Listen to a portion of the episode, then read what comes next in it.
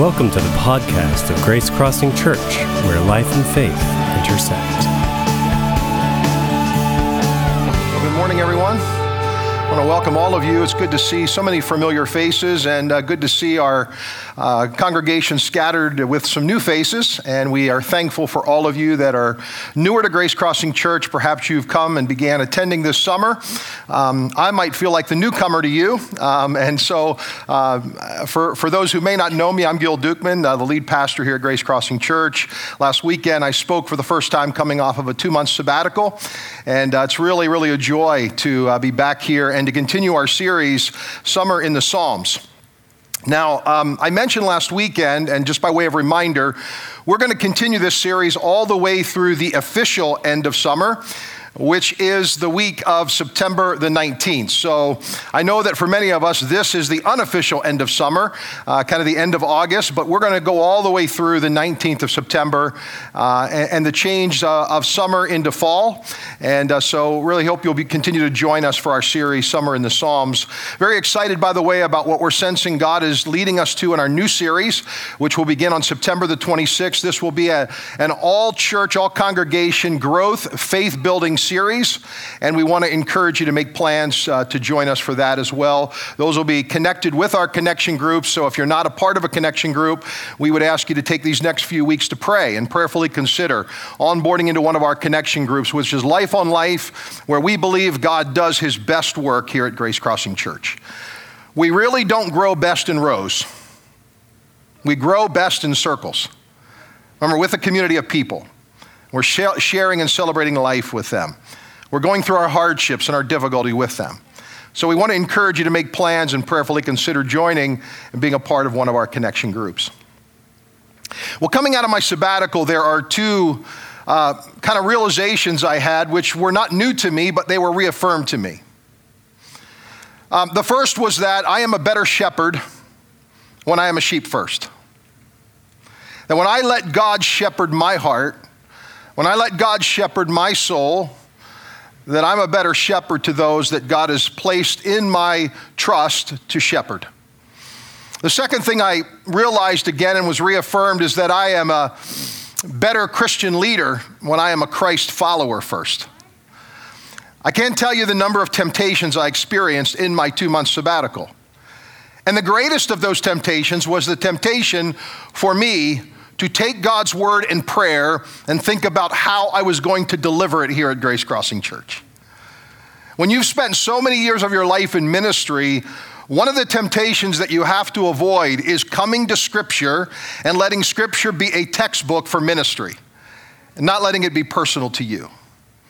And I resisted that temptation throughout my sabbatical. And I said, Lord, I, I really want to come to your word in a fresh way. I want to pray in a fresh way. And if I can be honest, in a selfish way. I don't want to pray for those in ministry right now as much as I want to pray for my life, my family, my soul, and what you're doing inside of me. And that was just really a powerful time for me to be able to get reconnected to my shepherd, that the Lord is my shepherd, that I am first a sheep that I am first a Christ follower before I serve him in vocational ministry. There were two Psalms that God used uh, that had particular significance to me during my sabbatical. They were personal Psalms, but they're Psalms that I've sensed now that the Lord wants me to bring to this body and share with you and give you a little insight into how the Lord was working in my heart on my sabbatical. The first one we began to unpack last weekend. It's Psalm 116.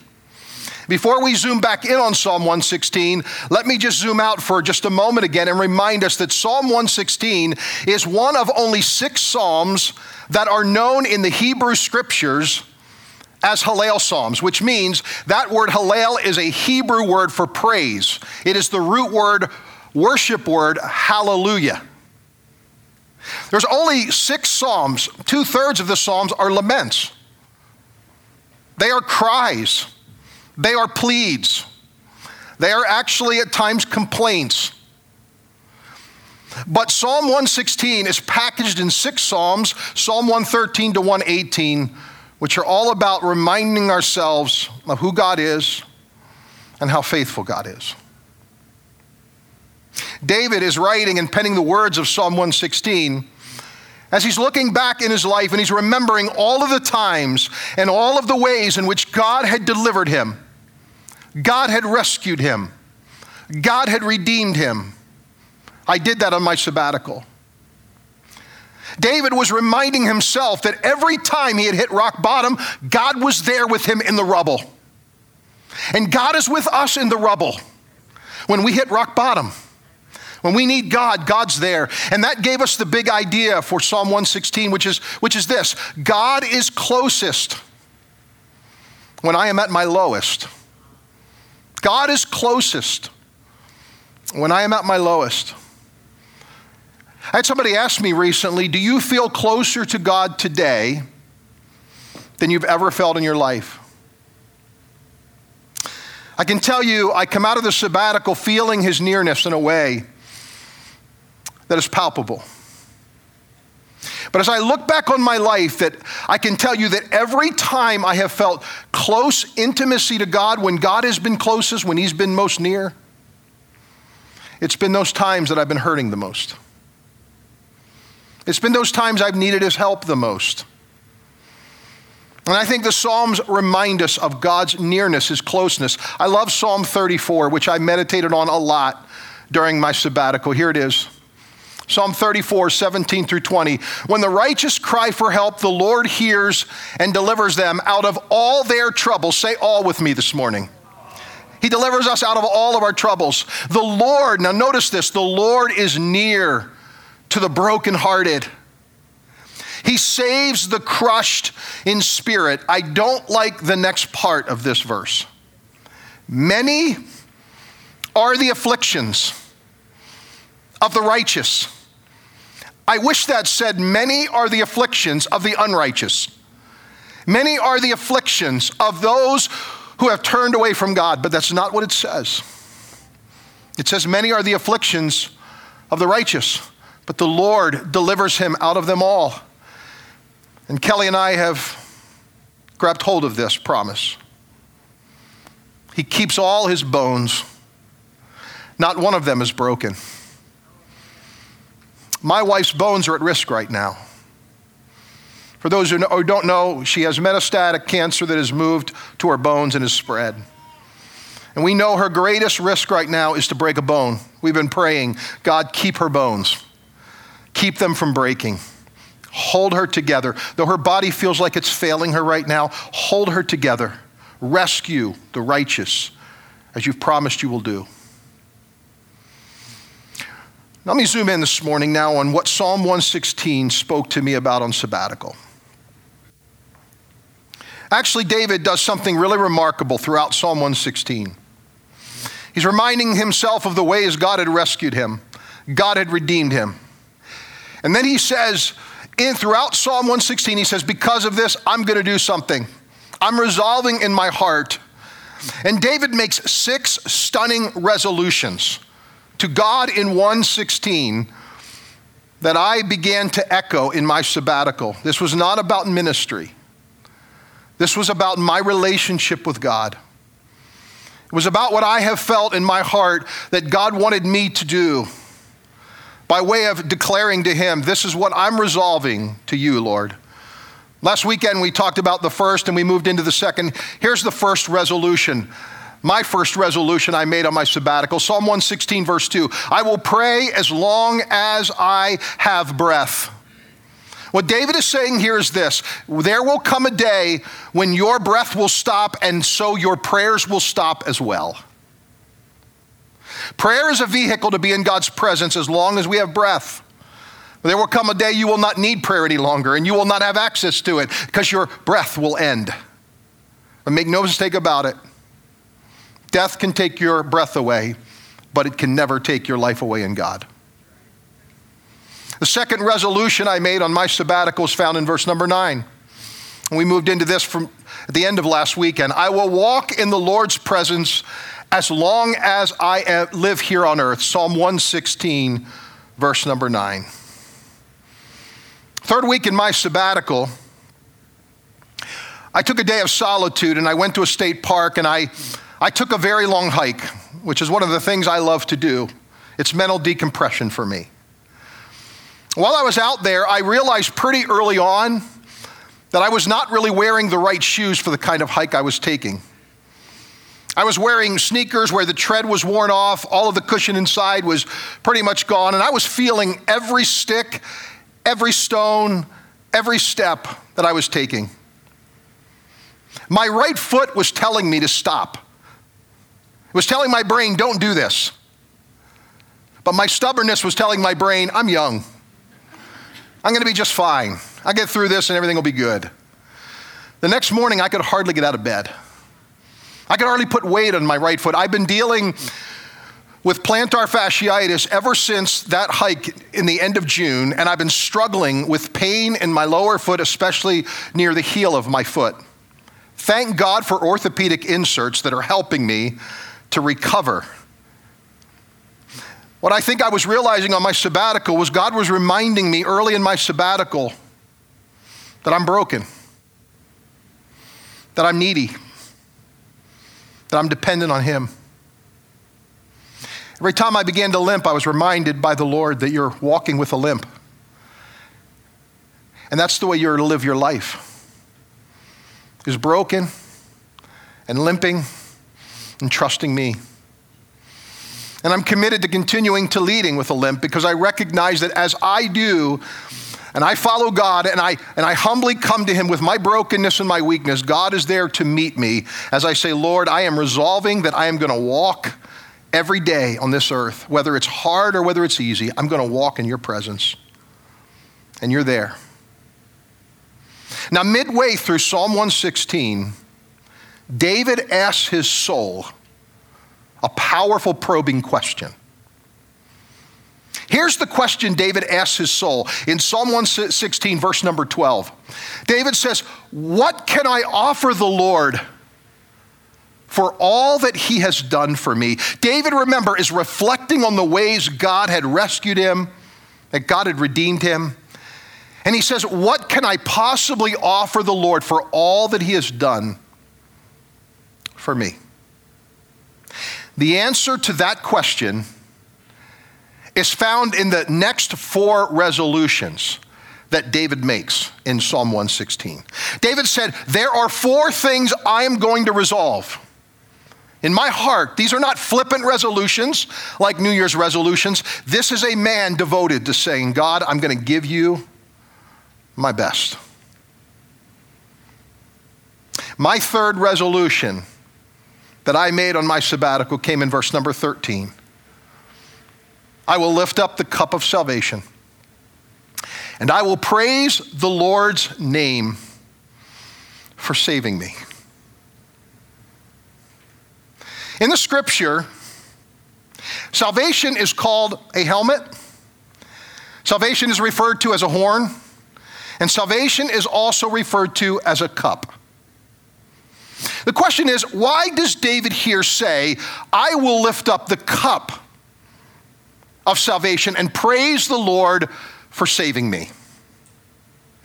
The answer is found actually in the traditions and the culture of the Jewish faith, which as we read scripture today, they are lost to our understanding. In the Jewish faith, there are three primary pilgrim festivals. But perhaps the most significant one is what's called the Feast of Unleavened Bread. It is an annual feast that actually celebrates God's deliverance of the children of Israel out of Egypt and to the promised land. But particularly, it is actually representing and celebrating how God had not only rescued them, how God had not only led them in an exodus and the Passover, but that God had faithfully met them throughout the wilderness journey. And at the celebration of the start of the Feast of Unleavened Bread, which happens on Passover, there is a meal that's always celebrated. It's called the Seder meal. At that meal, there is not just one cup drank by the participants, but they actually drink four cups at the Seder meal, four cups of wine. And they are symbolic and represent what God did for the children of Israel in keeping his promises. They are actually found, these four cups are uh, represented in Exodus chapter 6, verses 6 and 7, which tells us, I am the Lord, and I will bring you out from under the burdens of the Egyptians, and I will deliver you from slavery to them, and I will redeem you with an outstretched arm, with great acts of judgment. I will take you to be my people. Now, notice, I, four things God promises I will bring you out, I will deliver you, I will redeem you, and I will take you to be my people. Each cup that they drank was representative of one of those promises. Fast forward from the Old Testament to the New Testament. When Jesus is drinking a cup at the Passover meal with his disciples, the final meal that Jesus would share would be at the Feast of Unleavened Bread, at the Passover. And here's what the scripture says Jesus took the cup after supper and said, Take and drink, this is the new covenant in my blood. The question is, which cup did Jesus pick up? In the Jewish faith, the third cup is the cup that is celebrated after the meal. And the representation of the third cup is the promise of God that I will deliver you, that I will redeem you with an outstretched arm. Think about this. Jesus at the Passover meal with his disciples is saying this I'm lifting the cup of salvation, and I'm not giving you an old covenant, I'm giving you a new one. And the new covenant is I'm going to redeem you with outstretched arms. You're going to be saved with outstretched arms. And I am always going to stretch these arms of my salvation for you, regardless of what comes your way. My resolution that I made on my sabbatical is that the foremost thing that I will always give thanks to God for and praise God for is the fact that God has saved me. And do you want to know what the greatest barometer of the authenticity of our salvation is? It's when we, we can praise God and we can give thanks for the cup of salvation while we're still waiting for God to rescue us. It's easy to lift the cup of salvation after you've been saved, after you've been rescued. But can we lift a cup of salvation to God and say, I thank you for saving me, even as I'm waiting on you to rescue me? Which brings us to my fourth resolution, found in verse number 14. I will keep my promises to the Lord. I will keep my promises to the Lord. I want you to notice what David does. David transitions from God's promises to him to his promises to God. He says, Now that I see what you've promised me, I want to tell you that I'm going to keep my promises to you. When you think and hear this word promise, I want you to think of a promissory note. A promissory note is a, an agreement that is made between two parties that actually says, I will fulfill an obligation that I made to you. I have a safety box, and in that safety box, I have a number of promissory notes that I have made through the years that have been completed, they've been fulfilled. And there's something beautiful about getting that document at the end of the promissory note period when you have faithfully dispensed and fulfilled your obligations. Now, in my life, as I look back, there are three promises that I have made to the Lord in my life that I can remember. Two of them had to do with ministry. The first promise that I remember making was when, was when I was just 16 years old. And I gave my life to Christ, and I decided that I was going to turn away from the life of dependence on me, where I got my identity out of what I was doing and how others accepted me. And at the age of 16, I turned to God and I said, Lord, if you will redeem me, if you will give me forgiveness, I will give you my all. And I felt almost immediately a call from God to ministry. And I vowed and I made a promise that day that I was going to love the Lord my God with all, all my strength, all my might, all my soul, all my mind. The second promise I remember making actually came in May of 1991 when I was ordained to vocational ministry. I'd went through a licensure process at three levels, and I finally had gotten the life experience that was necessary where they could actually say, We can ordain you because we see the fruit of your ministry. And I was ordained to the ministry by a group of presbyters. I'll never forget that day.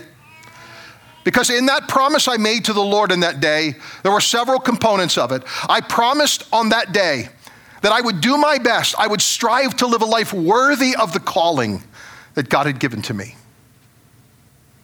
I promised on that day that I would fulfill and dispense my ministry duties in a way that brought glory to God and not glory to me. And I promised on that day that I would preach the word, the whole counsel of God, regardless of whether it's easy to accept or hard to accept, that I would bring the full counsel of God to bear in the preaching and I'd be faithful with his word. Early in my ministry, there was a verse God gave me out of Psalms that really began to summarize the promises I made to God, my commitment to Him. Psalm 78, verse number 72. David shepherded them with integrity of heart. With skillful hands, he led them. My commitment to God on that day was that God, I want to be a person of integrity. I want to integrate into my life the fullness of who you are and what you're doing. And man, I didn't know much about that in my early days of ministry, but I since have learned what integration means, how to do it better. It's taken time, it's taken the help of others, it's taken the acceptance of others to be able to do it. And I said, Lord, I want to be a person who leads with skillful hands, but never let me get that order backwards. Because my integrity of heart matters most. And I want to do that so that I can then lead with skillful hands. My fifth resolution that I made to the Lord is found in verse number 17. David says, I will offer you a sacrifice of thanksgiving. I will offer you a sacrifice of thanksgiving. Reality is, when we read a verse like this, again, much is lost in our culture today that we don't understand when we read a scripture like this. Here's what I mean we think of thanksgiving as a return for some kindness done to us. In other words, it's easy to thank someone when they've been nice to you, right? People have said good things about you. You can be thankful. You can return thanks. How about when somebody does something kind for you? Isn't it easy to be able to say thank you? But that's but what David's talking about here is much deeper. It's it's much more soul-based. David calls this thanksgiving a sacrifice. And in the Jewish faith, when the children of God came to the temple to bring their act of worship to God, it always cost them. There was always a price. Their thanksgiving offering to God always came at a cost. They did not just come and bring something that was worthless, they came and brought something of value. Listen, biblical thanksgiving will always cost us. Because biblical thanksgiving is when we give thanks to God when we are still waiting for the source of our thanksgiving to come through. When we are still waiting on God for something significant to happen in our life, but it has not yet happened. It is a sacrifice. And what specifically are we called to sacrifice, and why is it so important? I think we are called to sacrifice anything that diminishes God or keeps us from seeing Him more clearly. Our sacrifice of thanksgiving is that we are sacrificing our will. We are sacrificing our demands. We are sacrificing our, our wants. We are laying those things down before God in an act of sacrifice because we love Him. And because we can look back on our life and we can remember all the times and all the ways that God came through for us. Sometimes He came through in ways I didn't expect. Sometimes I wish God came through in a different way for me. But I can always look back and remind myself that God was faithful, even in those dark times. I love what Jesus said in the Beatitudes, Matthew chapter 5, verse number 8. He said, What bliss you experience when your heart is pure. For then your eyes will open to see more and more of God. Do not think of purity as perfection. Think of purity as authenticity, genuineness, realness.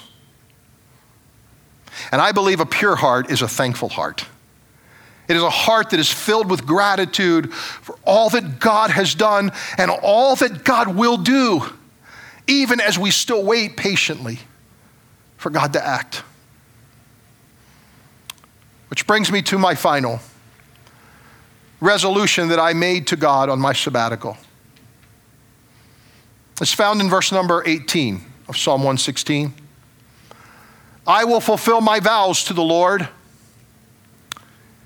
in the presence of all his people. Listen, friends, it's one thing to make a private promise, it is another thing to publicly proclaim your promise, to keep your vow.